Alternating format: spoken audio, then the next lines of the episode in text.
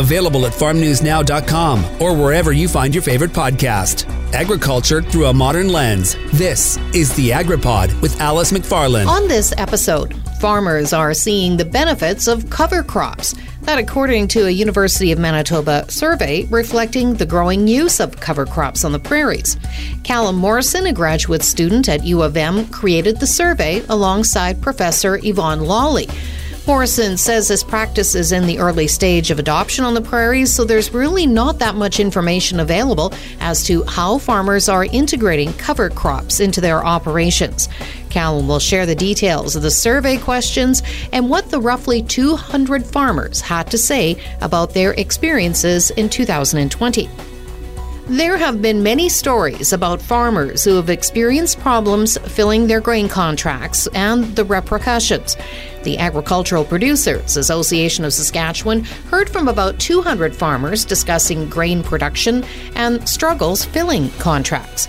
APAS President Todd Lewis says one of the greatest challenges is there doesn't appear to be a standard way of dealing with these contractual arrangements. Lewis will discuss the survey and what they hope to learn. After the break, Callum Morrison. Digging into the topics that matter to you. The AgriPod with Alice McFarland. How widely used are cover crops, and what are the greatest barriers that are preventing farmers from implementing this environmentally friendly practice? Callum Morrison is a graduate student with the Department of Plant Science at the University of Manitoba. Callum, uh, thanks for joining us again. Uh, you were involved uh, in this survey and collecting information on cover crops. So, what did you hope to get from this information? Well, we really needed uh, to conduct this survey because cover cropping is only really conducted by a small group of early adopter farmers uh, in the prairies. So that means there's still a lot we don't know about how farmers are using cover crops. And it means it's quite difficult for farmers to uh, start growing a cover crop because there's a lot of questions they have on their mind. And um, uh, whereas this will help to put uh, cover cropping into a prairie context, so farmers can learn from what their neighbours are doing, and um, hopefully we can uh, ensure that farmers make informed decisions when they're growing cover crops. So, how many responses did you get, and can you give us a sense of where these farmers are located on the prairies? Yes, well, uh, this was something which was uh, quite surprising to us because uh, no one had uh, done this sort of study before, so we had no idea how many farmers uh, would engage with us. So, in the end, we heard from 281 farmers who grew cover crops. So, these farmers were located right across the prairies. So we had farmers where you may expect uh, cover crops to be grown, such as the Red River Valley, which is uh, got one of the longest growing regions of the prairies. But we also found it um, all the way through Saskatchewan and uh, into Alberta, including some of the driest regions of the prairies, and then right the way up into the Peace River Valley. So what they're showing us is that um, cover cropping isn't limited to one region of the prairies, and that farmers are finding ways to adapt cover crops to um, drier conditions and shorter growing seasons by adapting their agronomy. So, of course, uh, no uh, big surprise. It was very dry for a large part of uh, of the prairies. So, how successful were these farmers uh, this year with with their cover cropping, and was there anything to be learned or gained by using cover crops in a dry year? Well, um, I didn't. I haven't asked specifically about this year. It was asking about the 2020 growing season, but of course, I have been speaking to many farmers. Um, uh, just myself this past year, and it has been incredibly difficult, as you said, uh, across a number of uh, regions of the prairies. And um, cover crops for some farmers in these dry times have been a, a useful source of forage for um, a lot of our um, livestock farmers who were able to utilize um, the cover crops as an extra source of feed. Now, there is that risk, obviously, whenever you have uh, cover crop growing, that um, it will be taking up moisture. And that is uh, a fear that uh, some of our farmers have that uh, by growing a cover crop, it may uh, uh, not be the be- best thing for that farm necessarily in a dry year. However, um, a lot of the theories with cover crops is over the long term, cover crops should be able to uh, improve the ability of soils to maintain moisture and um, also improve infiltration. So we're looking at long term gains, um, but uh, in a dry year, it's uh, going to be incredibly difficult to uh, get cover crops established and um, get the yields from the cover crops that people wish. But uh, it has been very helpful for a number of livestock farmers who need that forage. Absolutely, and I jumped ahead talking about about this year, but uh, what success stories did you hear about from uh, the information you received from the 2020 cropping season? Well, we heard a lot of uh, success stories. I mean, it is important to also note that uh, um, the majority of farmers also has challenges, but um, over 70% of farmers said that they saw benefits from growing cover crops within the first three years, which is um, quite amazing. Um, and these benefits are, are, quite often things such as improved soil health, uh, increased soil organic matter, uh, reduction in weed species. Um, we found that uh, um, farms that adopt cover crops were more likely to reduce uh, the tillage that they used on their farms, which uh, has a lot of benefits for soil health uh, there. Um, and uh, one question we asked farmers is if they thought that their old system worked better. And very, very few um, responded that their old system worked better. So even though farmers are experiencing significant challenges, it appears that uh, uh, the group of farmers we spoke to were confident that cover crops had a place on their farm, uh, which just goes to show how hard they've been working and uh, innovating ways to bring cover crops to a prairie environment. I found interesting one of the quotes in the release said that the early adopters of cover cropping uh, was considered a lonely pursuit. It's something that's very new. Uh, but I would imagine that one of the challenges is that a farmer in Nipawin, Saskatchewan would probably be looking at different combinations of crops compared to somebody, you know, in southern Manitoba. And that's all a learning mm-hmm. process mm-hmm. too, I would assume. Yes, yes. Um, cover crops are very, very, very specific to um, the individual farm. And um, the prairies has such a vast um, climate, such different soils, and every farmer uh, has different windows at which they can grow a cover crop. Uh, and they also um, have different goals. So if a farmer is considering to grow cover crops, they really need to first think, what do I actually want to achieve with these cover crops? You know, what issues do I have? Um, you know, maybe if you're an organic farmer, the biggest thing to you is uh, improving uh, night, uh, getting nitrogen. Um, so then you'll look at legumes. You'll look. Um, you'll need to think if you want one that can overwinter, one that will winter kill, and um, you'll work back from that way to try and get something which is specific for you. It's um, prairie farmers. If, if it's something you need, uh, they want to consider, they're going to have to spend uh, a while uh, thinking about it. Uh, it's not as easy as uh, some people may uh, have you believe, and but that means you're going to get the best fit for your farm and the best chance of success. Cover crops have been uh, something that the federal government has mentioned, uh, something that they would like to see more of um, in terms of of the environment. What what are the environmental advantages of cover cropping as opposed to conventional cropping? Mm-hmm. Well, cover crops have a potential to provide. Uh, many, many, many environmental and agronomic benefits uh, for farmers and society as a whole. Um, the major benefits, which uh, um, a lot of farmers as well saw in this survey, is uh, reductions in water and wind erosion. So uh, basically, when you're covering that soil, Um, it's not going to get the impacts from uh, the rain and uh, the sheer force of the wind. Um, so the soil will be held in place. But you also um, see the ability of uh, cover crops that when they, any plant is actively growing in the field, there is uh, root exudates returned to the soil, which feed the soil biology. So we're really promoting the soil microbiota and nutrient cycling, which is uh, really essential for healthy soils.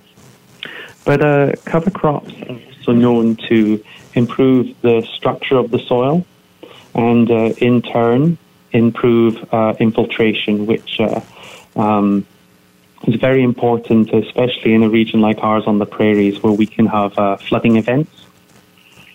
So it's it's beneficial not just to uh, to farmers, but beneficial to everyone who lives uh, in this in this environment. And uh, of course, the government's very keen because um, whenever well, cover crops when they grow and then uh, when they die, uh, a lot of the organic matter that is um, uh, in their biomass is is deposited into the soil so then we have a potential to uh, sequester some carbon, which, uh, you know, can have uh, positive effects uh, um, for our greenhouse gas emissions. And then you have uh, the fantastic ability of uh,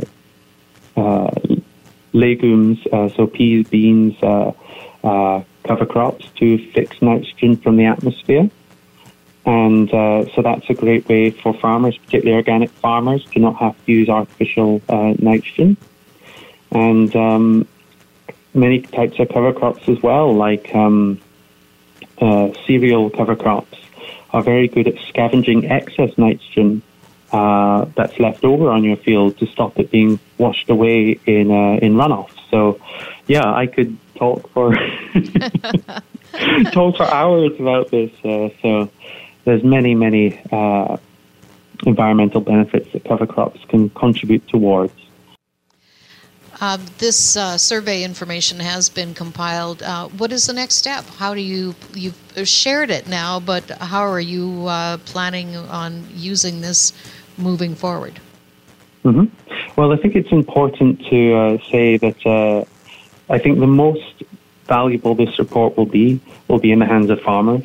So that's uh, why I'm talking to you today and uh, why I'm uh, trying to ensure that uh, farmers can have a look at this and they can see the challenges other farmers have faced and then they can start to think ways around these challenges and really innovate, learn from other farmers what they've what works well and what doesn't. And I really hope that agronomists, policymakers, extension, these groups can look at this report and think, where do we go from here? Um, we've been able to identify what these challenges are that are uh, limiting cover crop production and making it difficult for farmers. So my hope is that researchers in particular can look at this and go, this is what farmers are telling us the issue is. How do we go from here? So this report should be seen as the beginning, not the end. That uh, we will be able to build on the successes of this report and uh, make sure that uh, cover crops uh, will uh, continue to go to strength strength on the prairies. Callum Morrison is a graduate student with the Department of Plant Science at the University of Manitoba. After the break, we'll hear from Todd Lewis, a Saskatchewan farmer, and he's also the president of the Saskatchewan Agricultural Producers Association, and he will talk about a survey that they've been conducting with farmers to discuss some of the challenges they've faced with their grain contracts digging into the topics that matter to you. The AgriPod with Alice McFarland. Even producers that signed modest production contracts ended up paying the difference when they didn't grow enough crop to meet the terms of the deal. Rising grain prices also made those settlements even more expensive, and there doesn't appear to be a standard way of dealing with these grain contracts. The Agricultural Producers Association of Saskatchewan has received more than 175 farmer responses so far to its grain contract survey. Todd Lewis is the president of APAS. Uh, Todd, have producers mentioned concerns about price discovery for that buyout option?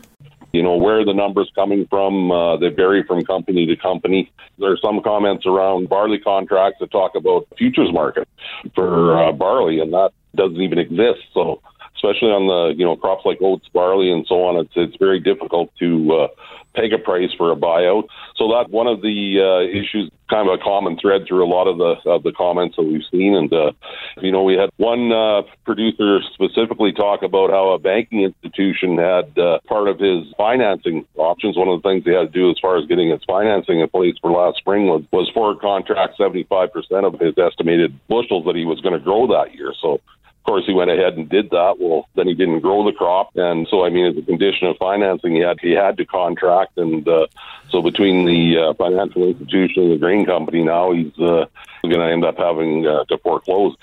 So it's just uh, you know compounded by some of the decisions that had to be made from some of the financial institutions that wanted people to contract, and uh, and uh, farmers are frustrated that uh, you know some some of the some of the commodities you trade in, such as uh, malt barley, if you don't have a contract, you're really not going to be in the game as far as being able to deliver malt barley in a, a lot of years. So, lots of confusion, lots of frustration, and uh, we sure sure hope that we can get some uh, different contracts set up for next year that have a lot more clarity and simply worded and better understanding on the farmer side of things.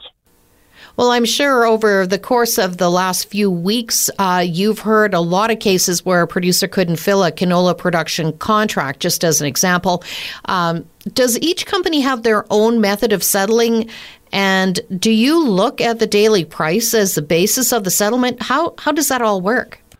It seems to be all over the map, and, and uh, that's part of the issue that uh, producers here, even from uh, area to area or delivery point to delivery point, producers are getting treated differently within the system, you know, and, and depending on how much you have contracted and and uh, there's lots lots that goes into it. So you know the long term relationship with the company, and of course uh, how the settlement is arrived at as well. So there's a lot of different factors that play, and uh, none of them are very transparent. And uh, all producers understand the idea that they signed a contract, they need to make up the difference. That's that's fine, but uh, a real common uh, thread of, uh, of conversation in all of the survey.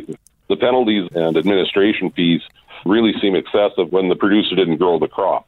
They understand the idea of uh, putting those fees in place for somebody that wants to get out of the contract so they can participate in a higher price within the market. But if you didn't grow the crop, it's a pretty hard pill to swallow, not only to pay the difference out, but but also uh, pay those fee, those penalties that uh, can really be quite onerous in an already difficult situation where there's such a wide price spread between what you contract and what the current price is.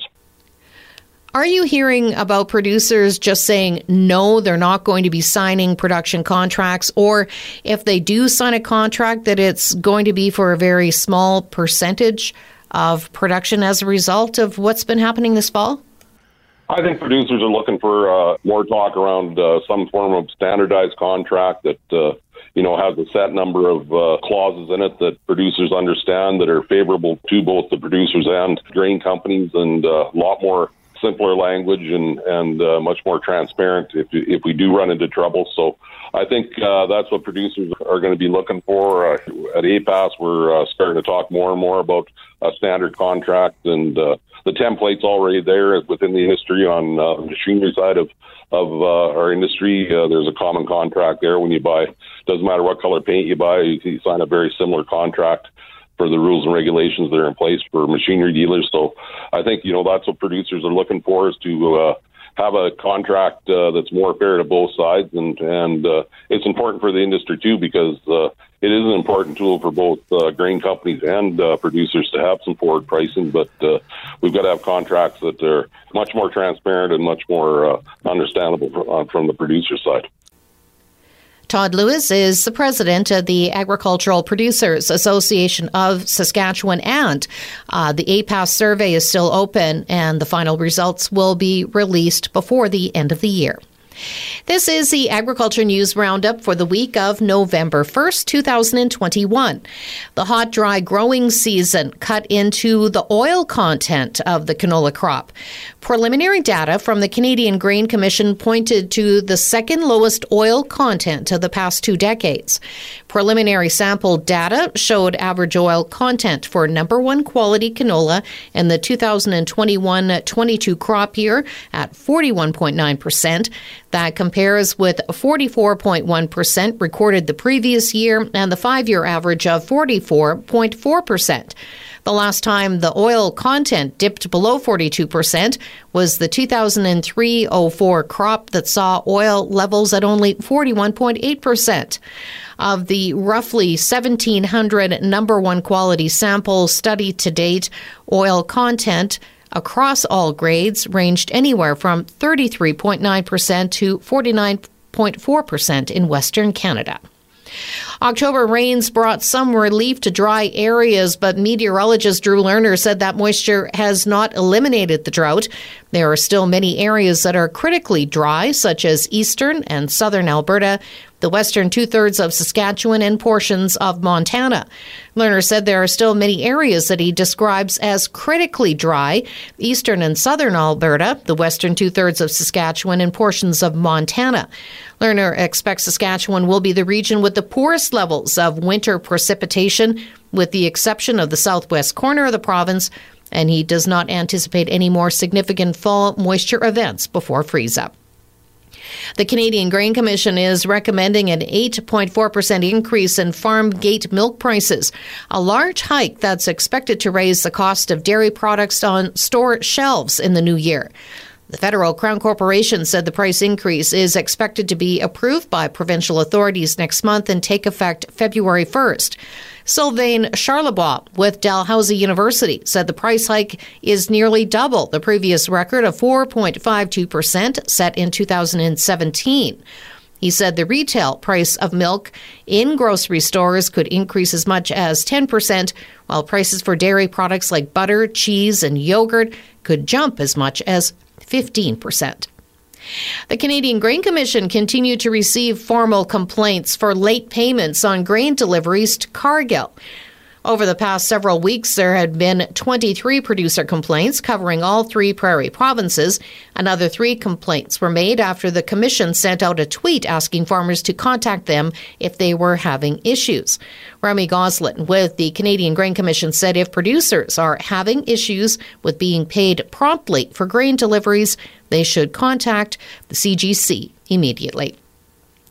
The G3 Canada elevator at Moose Jaw, Saskatchewan has been named Canadian Pacific's Elevator of the Year. CP presents the award each year to an elevator that achieves high volumes from a single loading point while consistently demonstrating efficient railcar loading and a strong commitment to safety. It is the second time in three years that G3 Pasqua has achieved this distinction. Deere and Company said its latest offer to striking workers is its best and final. The United Auto Workers Union rejected the U.S. tractor maker's latest second contract offer, which included an increase in wages and bonuses. Deere and the UAW union will continue to have talks. Ocean freight rates have been dropping due to declining demand out of China. The Baltic Dry Index, which is a major indicator of shipping rates, is at its lowest level in three months. Increasing iron ore stockpiles in China have reportedly slowed demand for large Capesize vessels, which are also used to move grain. If you like what you've heard, you can rate and review wherever you get your podcasts and make sure to subscribe to AgriPod with Alice McFarland for more weekly episodes. The AgriPod is produced by Colby Heiss with host and CJVR Agriculture Director Alice McFarland and is a division of the Jim Pattison Broadcast Group. Available wherever you find your favorite podcast and at farmnewsnow.com.